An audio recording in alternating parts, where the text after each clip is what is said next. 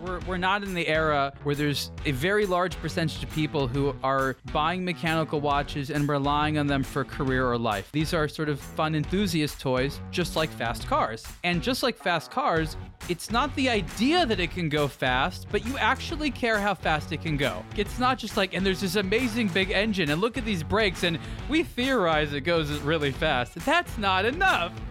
Brands that are underdogs right now who happen to have a lot of accuracy, I think we'll get a lot more attention. And maybe brands that thought that were very, you know, top of the market and great, but that don't actually perform that well, well, maybe they need to step it up a little bit. On this week's show, Rolex take on Wee Genie from preschool, Ariel makes a list, hashtag listgate. We look at some outlandish numbers from Swatch, Bremont, and JLC, all in the company of YouTuber Pete McConville. Enjoy the show! Greetings and welcome to this week's A Blog to Watch Weekly. There are four Musketeers. Uh, this particular week we have David. Good morning, David. How are you? Good morning, Greg. Good morning, everyone. Doing fine. Ready to roll this week.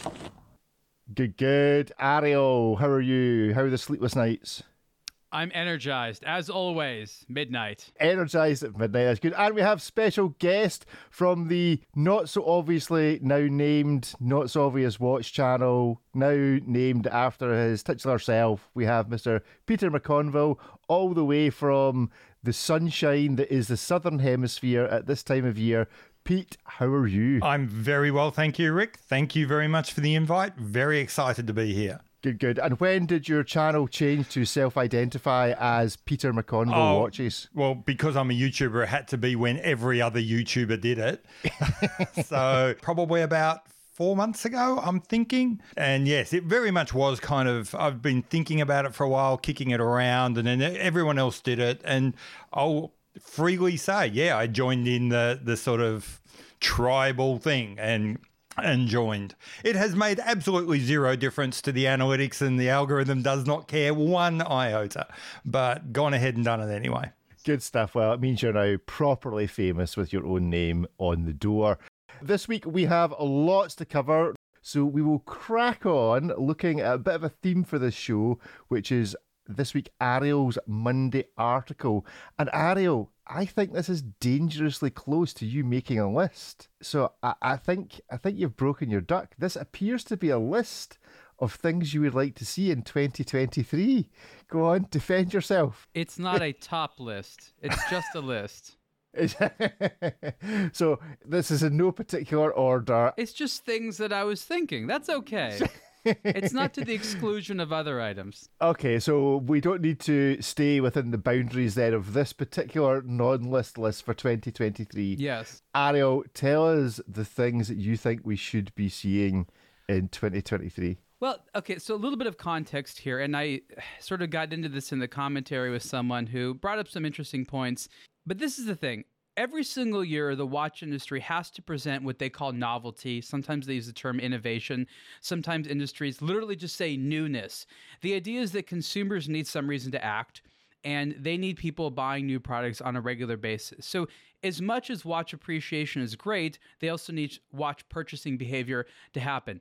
And again, consumers really only buy something new if that thing has some differences from the thing that came before it, right? If you just say, hey, we made the perfect watch. We no longer need to make any others. That company is only going to sell new watches when new people are born or their perfect watch breaks every once in a while. That's actually not very good for business. And so some of the points people made was like, well, the watch is already great. There's really not too much you can improve upon. And then, okay, well, then the entire industry just sort of lays down their arms and say, okay, we give up. We're not trying to make money anymore. So I want people to understand. I'm not saying like, oh my God, there's all these problems with watches. We got to change things. Like I'm not being a revolutionary here. I'm simply being practical, and I'm talking about things that can feasibly changed or adapted uh, or or you know innovated within to look for new areas to create commercial activity and interest. So, in an ideal circumstance, this adds value to us as consumers and enthusiasts. We're excited, we're happy and people can make money from it. So that's the the context here. And I brought up a couple of items that I think that brands can work on that they may have not invested in at all or enough. And the first thing is about new straps or bracelets, I guess you can include it. And the idea is essentially this you buy a watch, and a little while later, to spruce up that watch or to add some flavor to it, you might want to replace the strap or the bracelet with something else that fits. Brands know what you just bought, and frequently they know how to reach you. And so, why can't they, at some interval every four months or six months after you buy it, not two weeks, but give them a little while, be like, we're so happy you enjoy your purchase. Here's a special deal on a new strap, which is specifically designed to go with your watch. Here's some pictures on it. You don't need to buy a whole new watch, but you can make your watch fresh. And every several months they do that, it keeps the watch on people's wrist. It makes them happy. And oftentimes people complain that they want to buy a new strap, but the process isn't as direct. So this is something that I'm suggesting. It's use technology, use uh, CRM software to try to you know create process using technology around doing this. I think enthusiasts can be happy, and I think brands can make money. So let's talk about that Sure, for a sure. second. Yeah. So, yeah, I think that's a good idea. I see where you're coming from, but how do you think the fact that straps and in particular bracelets seem so disproportionately expensive to the price of the watch that you're buying in the first place, especially the bracelet? You buy the bracelet when the watch is new and it's a few hundred dollars more than buying it in the strap or the, the, the you know the rubber. But if you were to buy it separately it's like a you know for a reasonably mid-market luxury watch it's a thousand dollars for the strap. It's like a fifth of the price of the watch. Do you think that the the brands would fundamentally have to restructure how they charge for something like that to actually work The thing is this that's actually a very easy area to experiment. If you just change the prices of all of your watches even a little bit, the entire industry takes notice. You you like you know cut the the price of your straps in half overnight and no one's going to even notice anything. A couple of people here and there. For the most part, there's a lot of things that brands can do to play around within this area, a lot of creative ways that they can experiment with pricing. I'm not here to tell brands what they should be charging. That's something that the market's going to have to decide. If they want to spe- charge a fortune for their straps, $1,000, try it. If you can't do it, well, then try something else. I always recommend that brands start low and then maybe work their way up. I don't like it when they get so expensive right out of the gate. But again, this isn't about the nitty gritty of what it should be priced at. I mean, as a consumer, what do I want? I want to be as cheap as possible. That's what I want. But the brand has, you know, some other ideas. So it's really going to be a balance between the various interests. So I, I agree that there's a lot of experimentation that needs to be done. But think about this we're all here many years later, like 70 years after the dive watch came out, still arguing about what the perfect dive watch is. There's no perfect formula, but there's a couple that work well. And I think that the same thing happens with everything in the watch industry. There's no exact one way of doing it. Maybe a half a dozen ways are going to be how to do it, but we need to sort of experiment prolifically to figure that out. Pete, have you got a drawer full of alternative straps for your watch collection, or is it one watch, one strap? Absolutely. I hope everyone does. I Yeah, hope I've, so. I've got boxes and boxes of extra straps, and it's rare for me to keep a, a watch on the uh, OEM strap. I've actually got a massive, great box of OEM straps and bracelets where everything ends up. I actually agree completely with what Ariel's just said here, and I thinking was thinking about things that you could do along the lines of Ariel's sort of suggestions. And one of the things I think is that sort of constrains the watch industry is it only makes money by selling us watches and it doesn't there's there, there must be so much other merch so many other activities that they could make money you know a, a brand like breitling could make money or a brand like omega could make money from people that would never be able to buy a $7000 watch but will buy something else. Car companies make a fortune from people buying their hats of their their company. I, I have to comment here because I, I so agree with you. I remember that a while ago, and again, Tag Heuer has sold other things. Remember, they sold eyewear for a long time, and they even had a mobile phone. But there was a period of time where they were selling those really cool, like leather jackets. Yeah. you've seen some of those, and you could go to a store and buy and buy those, and they stopped doing that. And you can see across many brands how the uh, we'll call it collateral accessories do quite well. The problem, and, and again, I've asked this question many times, is essentially they can barely get themselves together to sell the watches. they don't have any extra bandwidth, people, capacity of any kind to go beyond that. Once in a while we get lucky and they order some like gifts that they give away or something like that. But you know, they don't have to put those in the inventory. They don't have to train anyone. It's hard enough in, in in their shoes for whatever to just do what they do. So I agree with you. I think that what needs to happen is the licensing of this stuff. There needs to be a couple of companies who probably are going to be in Switzerland because that's the only ones they trust, who are like, you know what, we're going to make your hats and your jackets and some things like that. We're only going to do it to the, your, you and your fine friends.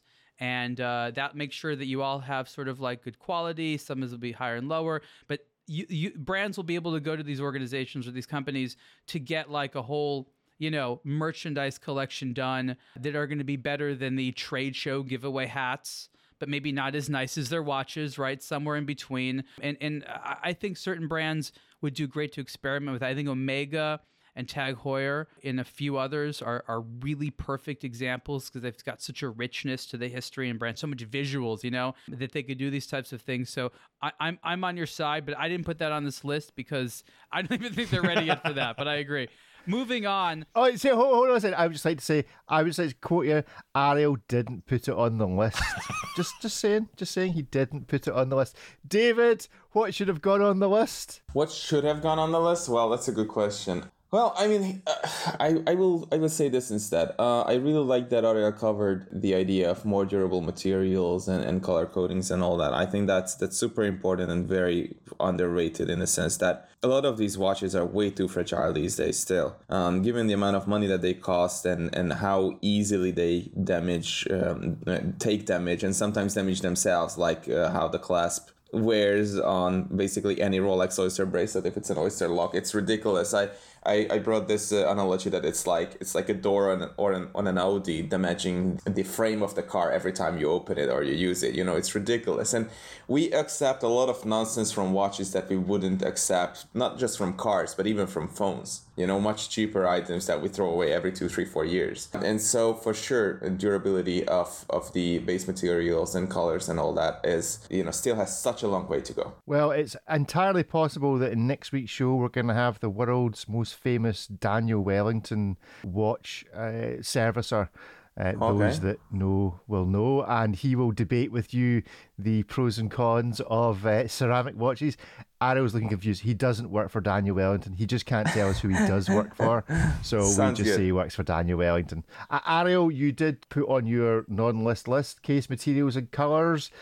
Is there a particular colour and case material you think should rise above the others? Well, a couple of years ago, I started thinking about why colors are becoming so popular, and I said that they were sort of a very socially acceptable alternative to diamonds and precious yeah. stones when you're trying to be flashy. I, I, still stand behind that, but I've since sort of come into a, an additional reason why colors are very, very popular, and it has to do with what I call the social media generation. We're presented with an enormous amount of content and products. What ends up happening, and this this happens in nature, is the brightest, most flamboyant colors and things are what stand out if we thought that when we were growing up we were presented with a lot of media, boy, we had no idea what was going to be presented to us. Our brains, of course, can't focus on everything, and the way it works is we sort of will notice the most the most strange or different. And so again, exactly in the same way that is developed in the jungle, uh, wild colors and combinations thereof in a highly competitive visual environment are going to be those things that you notice. So I do believe that for the foreseeable future, colors, bright colors, are going to be a very important part of the watch industry, especially the luxury watch industry. And right now, we still can't do permanence in all the colors of the rainbow. Uh, there's certain colors that that ceramic can be produced in that are great, others that you can't.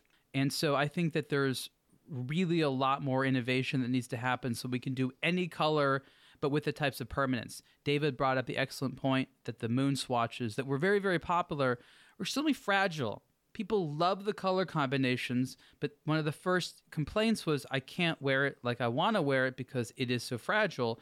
So I think that there's going to be an increasingly important market for very durable but very bright color watches and we need to innovate technically in certain areas or use some technologies that are available in other industries into the watch industry so we can have those permanent bright colors ceramics is definitely part of it. There's a lot of experimentation with various types of carbons and composites. They're not even very well understood. And while some of them have amazing colors, uh, their durability and longevity is really not discussed. You know, uh, brands can basically say whatever they want in a press release, but as David again has uh, has seen, when you try to scratch them, when you try to see how they wear, sometimes you're not very impressed in a watch that is Richard Mille priced, right?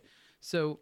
I, I think that that's that's Yeah. an area that there needs to be a lot more movement on. Have either of the three of you ever been involved with a watch brand saying, yeah, here is a case material, it is just the best thing, toughest thing since sliced bread, go on, give it a try. And so you've got out the scratching tool and just put a great big scar straight through it or broken it without even looking at the thing to the shock and horror of those standing at the display or the the, the, the PR event. Tell us a horror story, go on.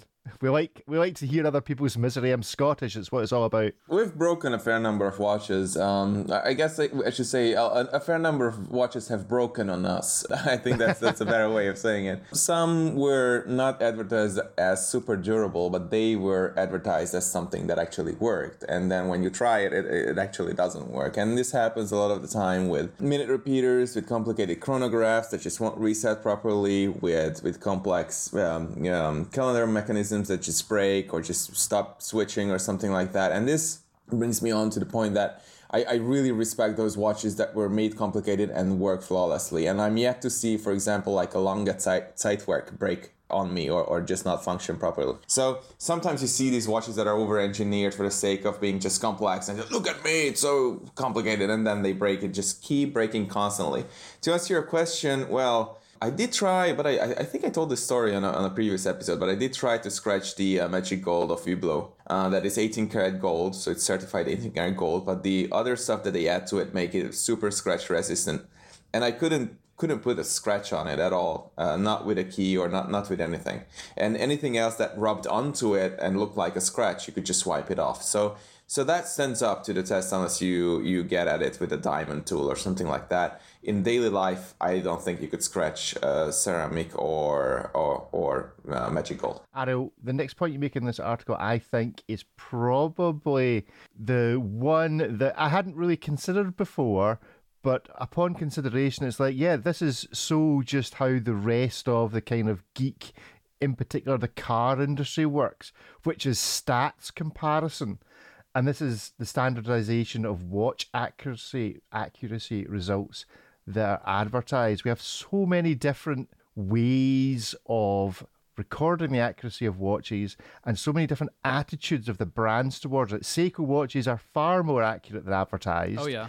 Rolexes are exactly. I don't know if you've ever driven a Mercedes. It's kind of got that German element to it, whereby if a Mercedes tells you it's got three miles left It's of fuel in the tank, It's it's got three miles left. Yeah. If a Range Rover tells you you've got three miles left, you can probably drive it for another couple of days without worrying about it. I, I mean, I remember as kids, you were playing top trumps with car stats. It was my car will go from 0 to 60 in 4.2 seconds or whatever it is. And this is just something that's entirely missing from the watch world. And so, probably entirely missing from the marketing and as a way of getting probably teenagers and folk that are into that kind of stat life uh, into the hobby. So the current practice again is very historic and very legacy and the idea is that brands are very afraid to advertise anything related to the performance of accuracy. And you think that's very odd. You're a watch that was sort of like why you were sold. But in the past, they found that when they did, there was so much variation in not only the actual watches from watch to watch, but in terms of how people wear them, the environment, that it was almost impossible to advertise anything but we think it's going to be this accurate. And that made a lot of sense back in the day when these were sold as items that the consequences of of not being able to follow up the accuracy could cost someone their job and the liability was like pretty big deal. But we're sort of beyond that now, right? We're we're we're not in the era where there's a very large percentage of people who are buying mechanical watches and relying on them for career or life. Like this is a very rare thing where this is happening. These are sort of fun enthusiast toys, just like fast cars. And just like fast cars, it's not the idea that it can go fast, but you actually care how fast it can go, right? Mm. Like it's not just like, and there's this amazing big engine, and look at these brakes, and we theorize it goes really fast. That's not enough.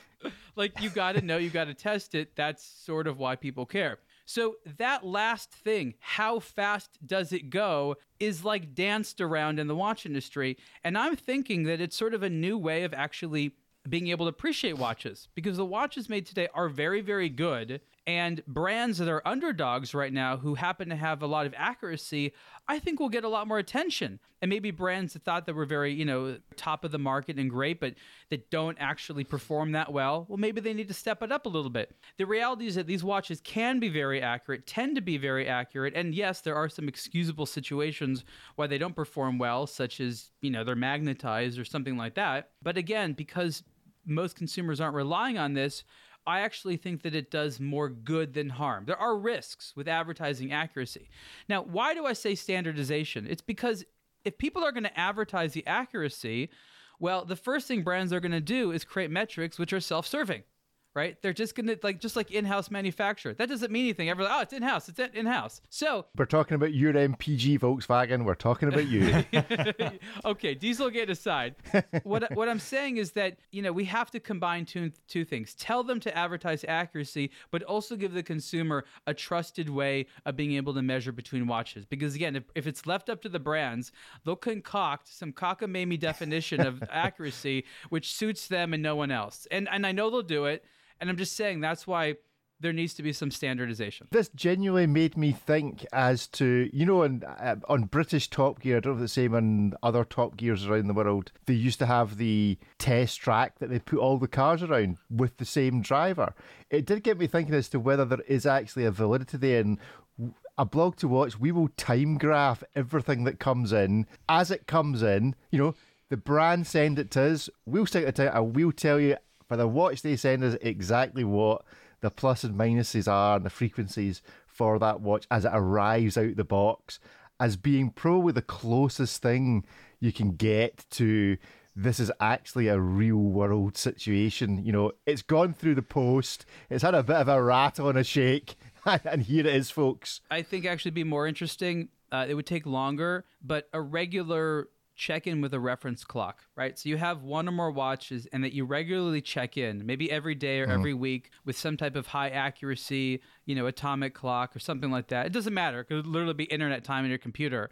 And you yeah. just say like, okay, this is this is the, what it should be and what does it say and that might actually have more of a visceral fun to it and is maybe more social media friendly where you just sort of check in and you don't even know because the time graph remember that's how well the watch is performing then. But the sign of a true great timepiece is how it performs in various types of conditions and how it averages out the different wrist positions, whether it's still, whether it's in motion. Like a great watch doesn't perform well in a sitting position on a timing machine, which is being listened to in the moment. It's how it performs in real life. So there you go. If you're a watch brand listening to this and you want to be the first watch into our weekly challenge, you can pick who you want to send it to. If you're a watch brand, we'll give you the ability to pockle the numbers based on who you send the watch to.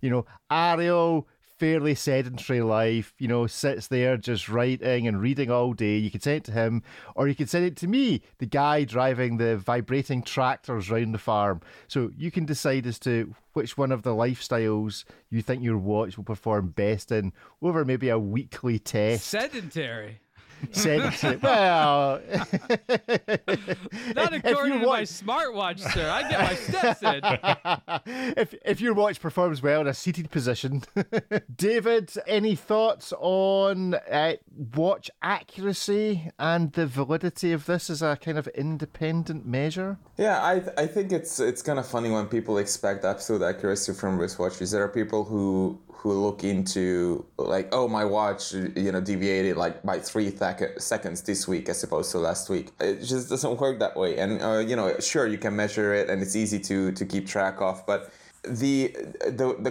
quality of the work that the watch movement is performing every second is, is just incredibly complicated and is affected by so many different yeah, environmental effects and all that all that all that kind of stuff. So I think brands should be aiming to get into yet smaller and smaller tolerances when it comes to the accuracy of the watches that they make. And Rolex has proven that you can make a million watches uh, within minus two plus two seconds um, of tolerances, which is which is just incredible.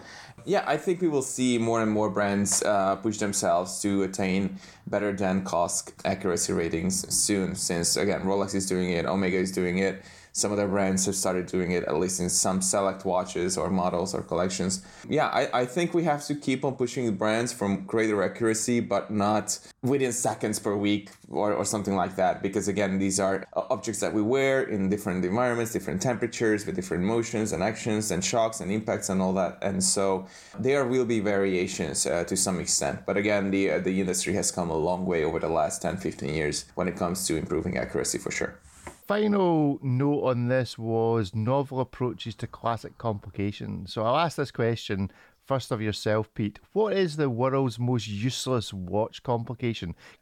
Um, for most people on a day to day basis, probably a running seconds hand.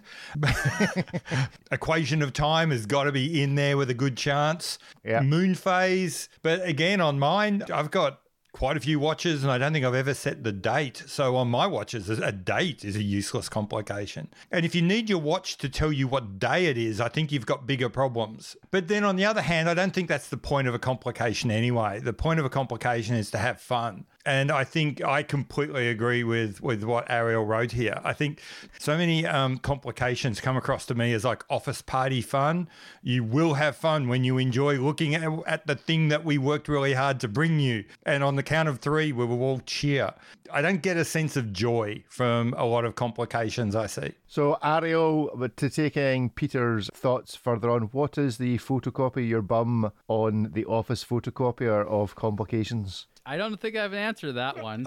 Uh, well, I mean, look, I think the point of this was if you're going to ask yourself how you can change something up in an industry that likes to be relatively static, the idea is to, to change up the visualization. We've all agreed that there's a list of like, I don't know, 12 complications, and then that's it. They're not going to make new ones. And maybe once in a while they, they will. But for the most part, I'm not going to like wait around for some new complication that can be created because obviously making a mechanical thing versus an actual electronic thing with software i don't know it just doesn't make that much sense but why does you know why does the chronograph layout need to look more or less the same?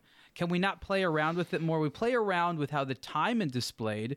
Watch brands have a great time you know experimenting with that or work and other companies make entire brands around displaying the time in a novel way. And for certain exotic complications like a per- perpetual calendar you've seen them explore uh, all these different ways of having a perpetual calendar. But this is at such a high end that I think it's not necessarily feasible to say that it's industry changing, but you can see that it's a crowd pleaser. So, whatever you can do to reimagine how those classic complications are displayed, I think is going to be provocative and interesting. I mean, the moon phase, for example, mo- mostly useless, yet we're really emotionally drawn to it. So rather than make it smaller and smaller and be like, hey, we have the world's tiniest moon phase, you know, I like what those other brands have done. I remember Martin Braun did. He's just like, make it huge. People like to see it, make it make it huge. But thinkers like him are, are, are still relatively rare, and big brands often don't fund it.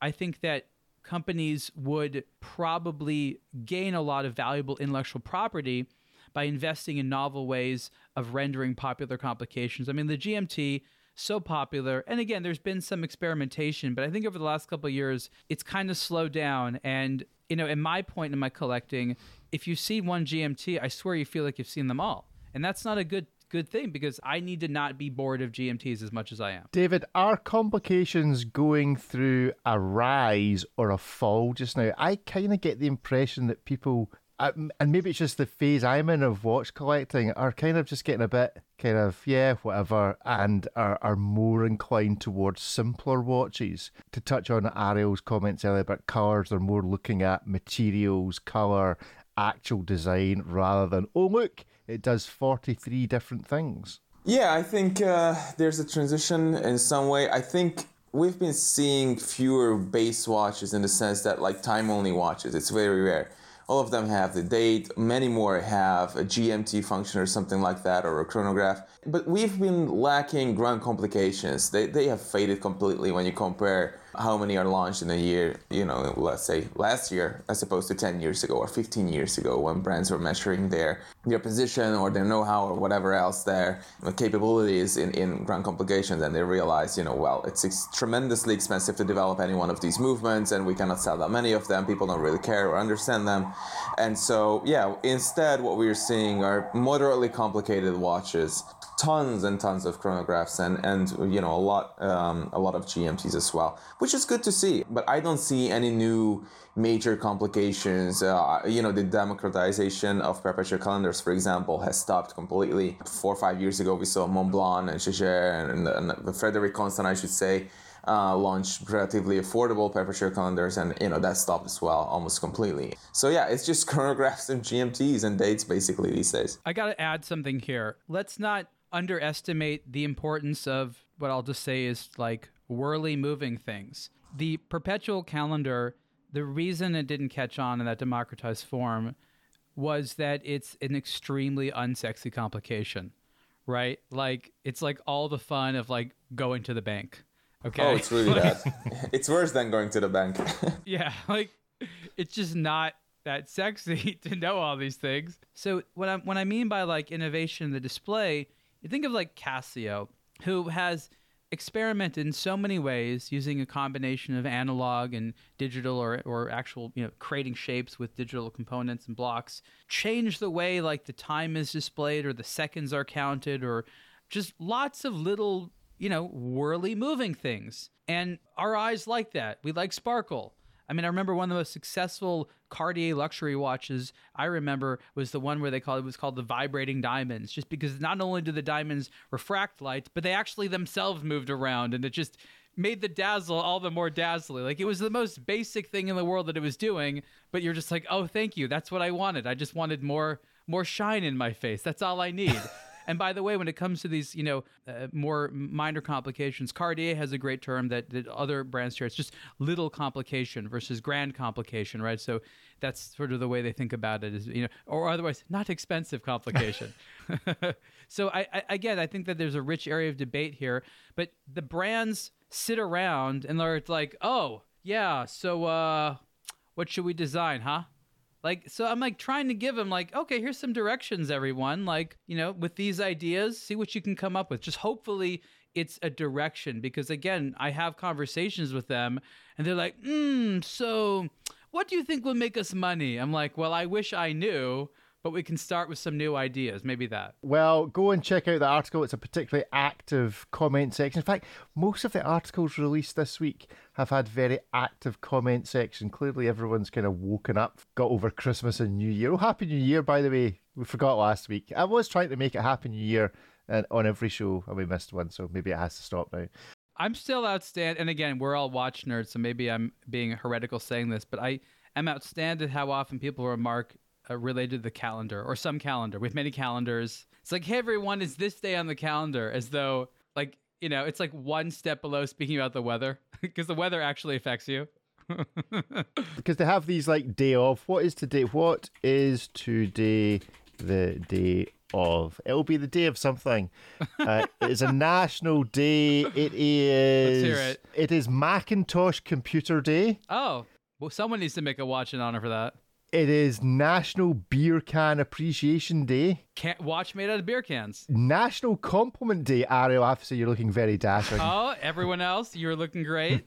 National Peanut Butter Day. That's going to make a weird watch. That's going to be very bad for some people. yeah, exactly. It's going to be a bad day, not a day of celebration. And Change a Pet's Life Day. Ah, a nice uh, squidgy one to finish.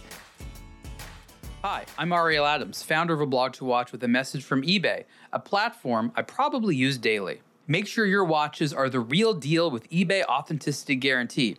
I believe it's the first and best service of its kind that protects your luxury purchases and checks each watch individually at eBay's highly reputable authentication partner, Stoll and Company, in the United States. From band to bezel, their authenticators ensure each wristwatch matches the eBay listing and is the real deal.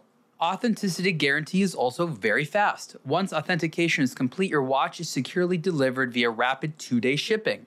Surprisingly, eBay's authenticity guarantee service is free for all watches priced $2,000 and up. No one should buy a luxury item without an authenticity guarantee. Do what I do and check eBay before each watch purchase because everyone deserves real.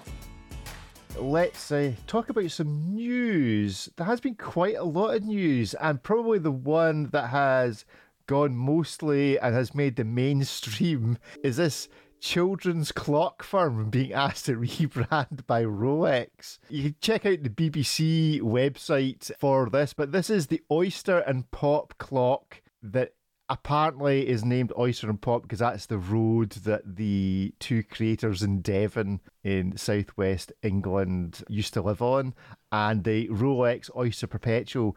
And the kids' clock is basically a big wall clock designed to teach kids how to tell the time. And Rolex are doing what Rolex do, which is, you know, this will have popped across their solicitor's desk who are on a big retainer who need to do something for the retainer. So this is what they're doing.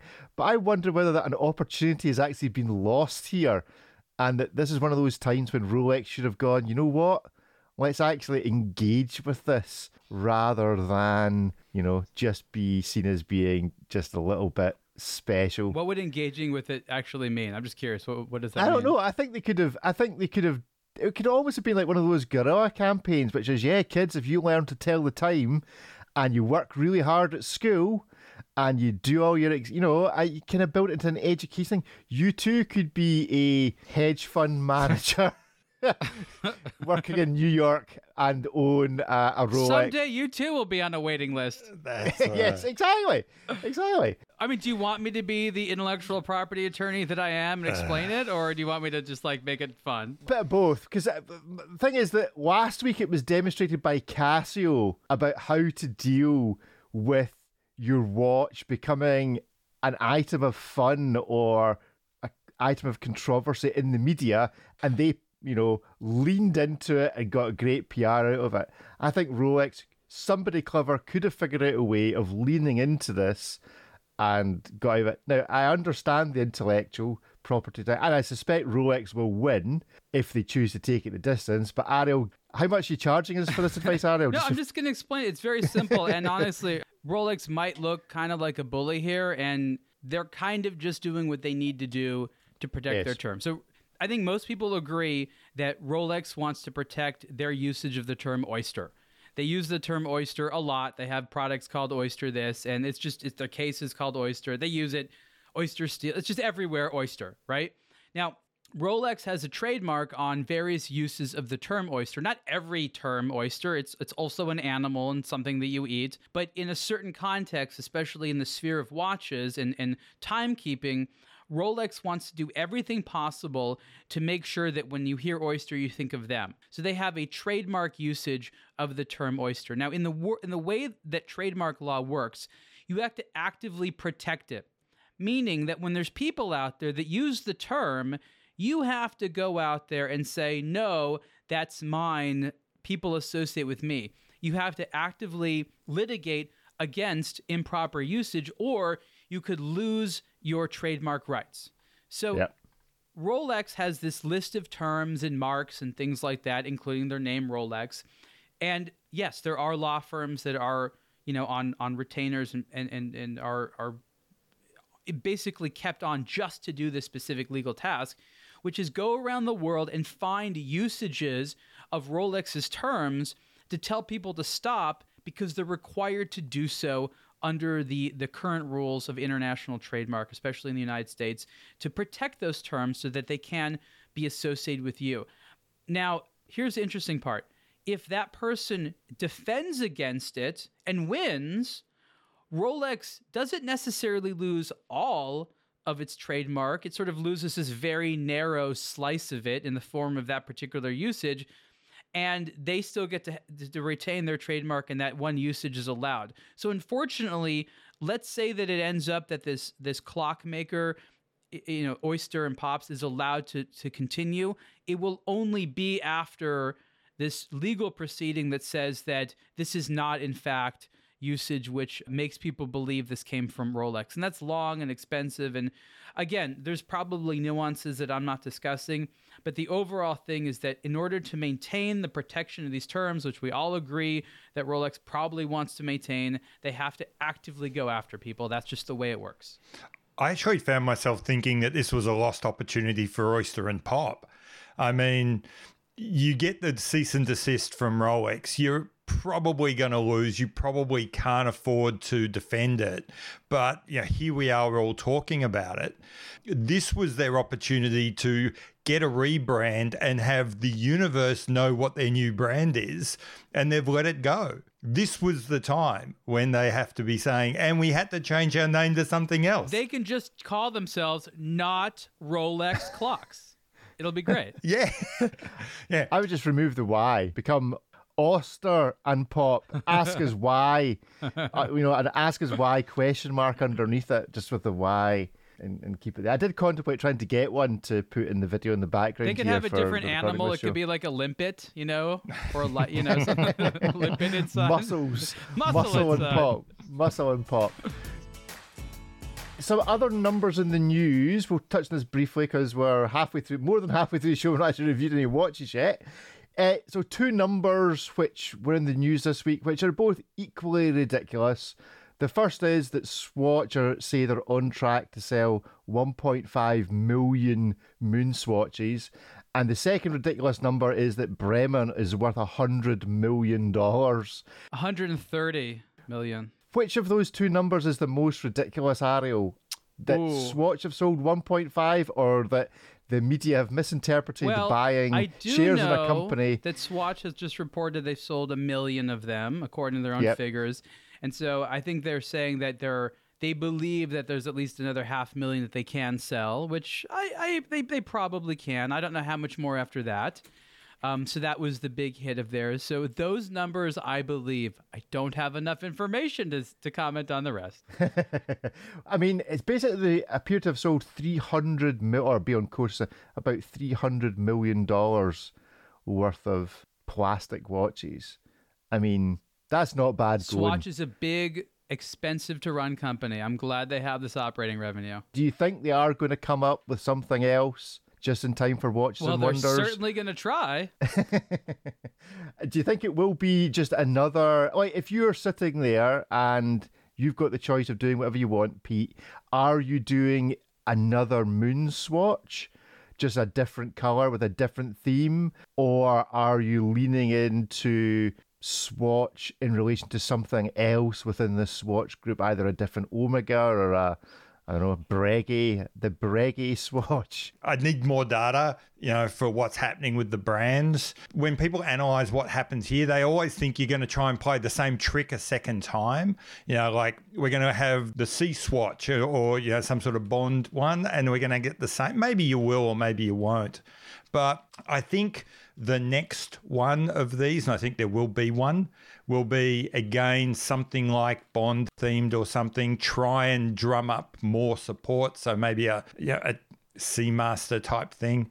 But after that, it'd be interesting to kind of reverse the polarity. And instead of using Bond and Omega to sell swatches, use swatches to sell something else. You know, Blancpain, Breguet, those guys are woefully underknown outside of our geeky little community.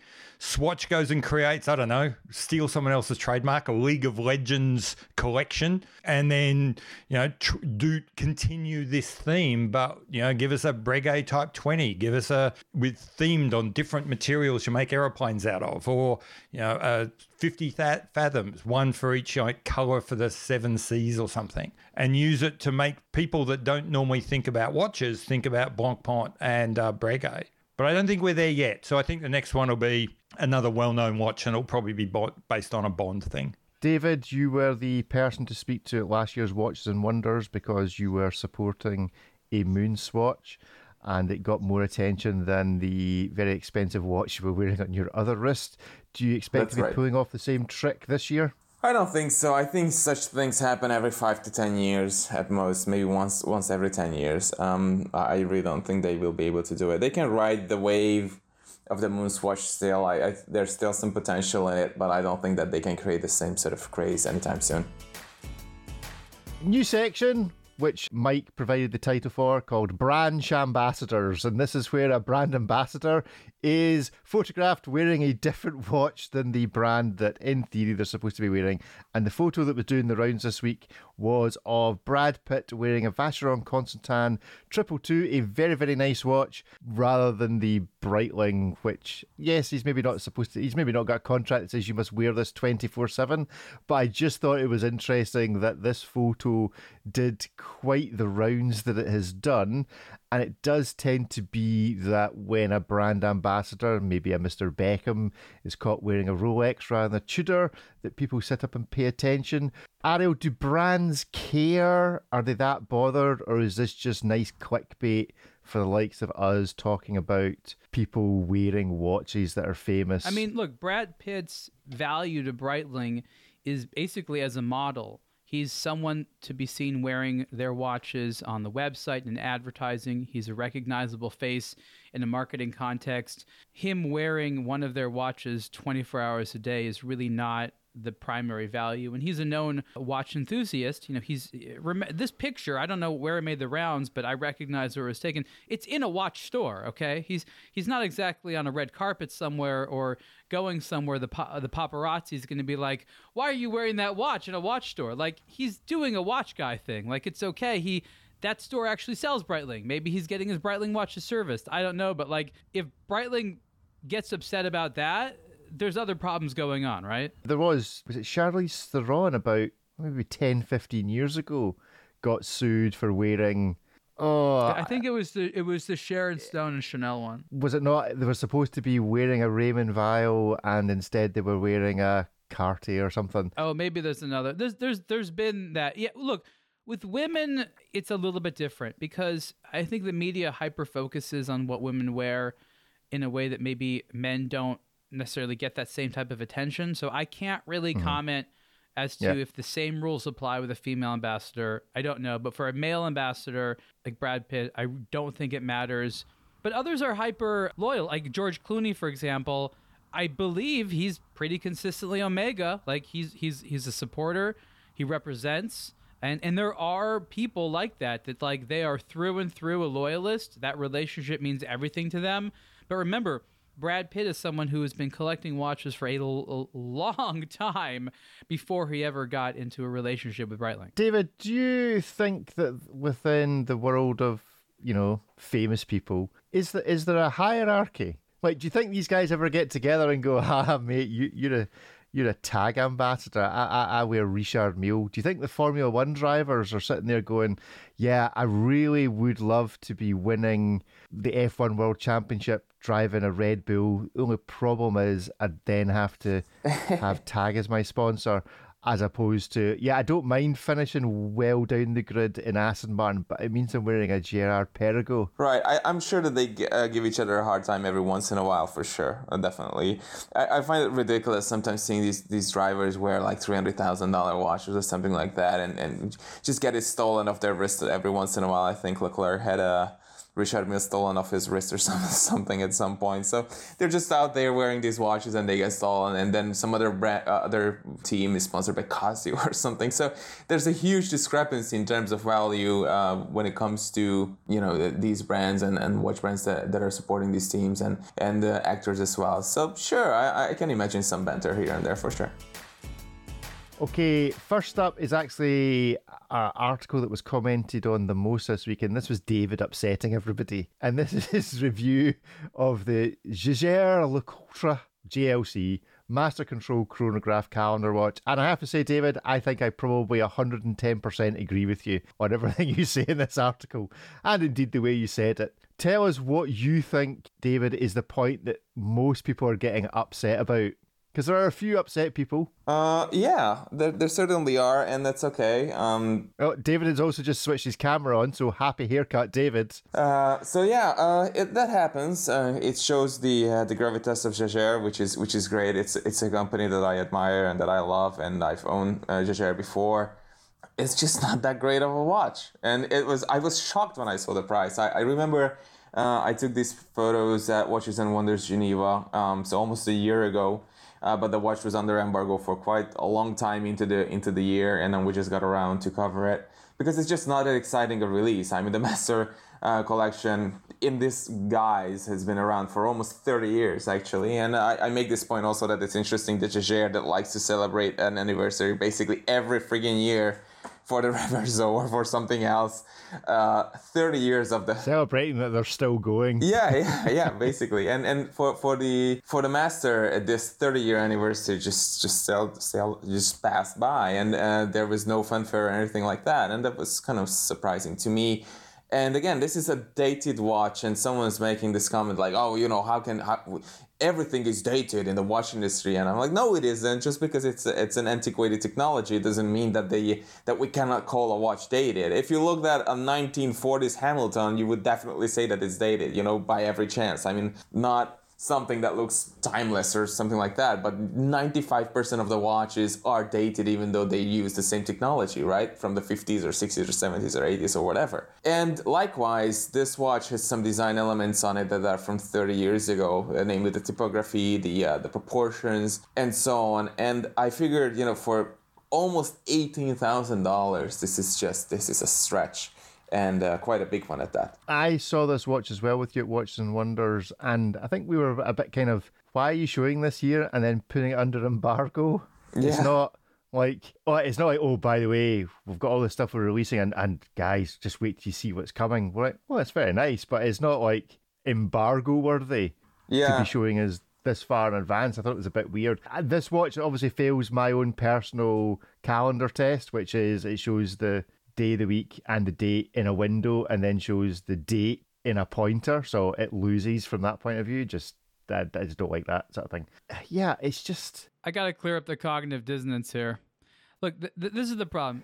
Jaeger is a brand sees itself as a company that can charge this much for a watch. And they do have an ability to make watches and do things that other brands can't do. The problem is is that this watch was designed to be a far lower end product. Not bad, just not at this price level. So the problem is a mismatch between how the product managers at Jaeger believe they, they see themselves and believe what they should be charging and what they're actually doing with this product. They haven't stepped up their game. Like this could be an amazing product for the amount of money. It'd have to be a lot better in a lot of ways. And so they either make the product that can justify this price or they charge what this product should cost which is way less than that. And the problem is they're trying to get everything. Yeah. And, and this isn't even, uh, you know, it, this is not a perpetual calendar. It's not even an annual calendar. It's just a calendar. Yeah. You, you have to reset this every month, depending on the number of days in the month. And it's a moon phase as well. So it's gonna you're gonna have I assume this is pushers at the side it's not like they're using the IWC where you can control all with the crown. You're going to have to fidget with this every month. It's going to be Take a nightmare. the brand off the dial, and then you have a then we can have a debate. What should should they be charged? I don't think this watch should cost more than a few thousand bucks. I agree. I think it's a it is a Baume & Mercier calendar type. If that, you know, three three three and a half, two yeah, three and a half grand. Exactly. That's uh, that. Th- this this watch this watch shouldn't ever like breach five thousand dollars, and that's a big that's a big stretch. Again, I understand that the brand sees themselves; they're trying to be the brand that people spend about twenty or twenty five thousand dollars on. I understand all that, but you have to have the product to justify it. Yeah, and they'll be like, "Well, we're we're in a transitional phase." That may be, but we're saying that uh, we like you as a brand, we like what you do, but we cannot stand behind these prices because you're just not delivering it. Like this is this yeah. is an archaic product. Yeah, I, I, love them as a brand, but this just isn't doing it. P- JLC fan? Yeah, big JLC fan. Um, but I also agree with everything that's just said. I just feel a little bit like JLC is sometimes kind of sleepwalking through their development. They're doing what they do and doing what they've been doing for a long time and kind of spending a lot of time drinking their own bathwater and losing track that the rest of the industry is kind of stepping away from them. It's no secret that they're not spending. It's really that simple. Like we can sit there and say what they. It's no secret that them and, and some other uh, family brands are not spending right now. There is money. Will they spend again? Probably. But what we're seeing is more than a year of a lack of investment, a lack of spending, a lack of trying new things. They're trying to see this as a long term thing. They think they're being smart and, and not spending money right now. And that may be, but as we are people who are commenting on the Watch News, I think everyone agrees this is not the, the strongest time in JLC's history.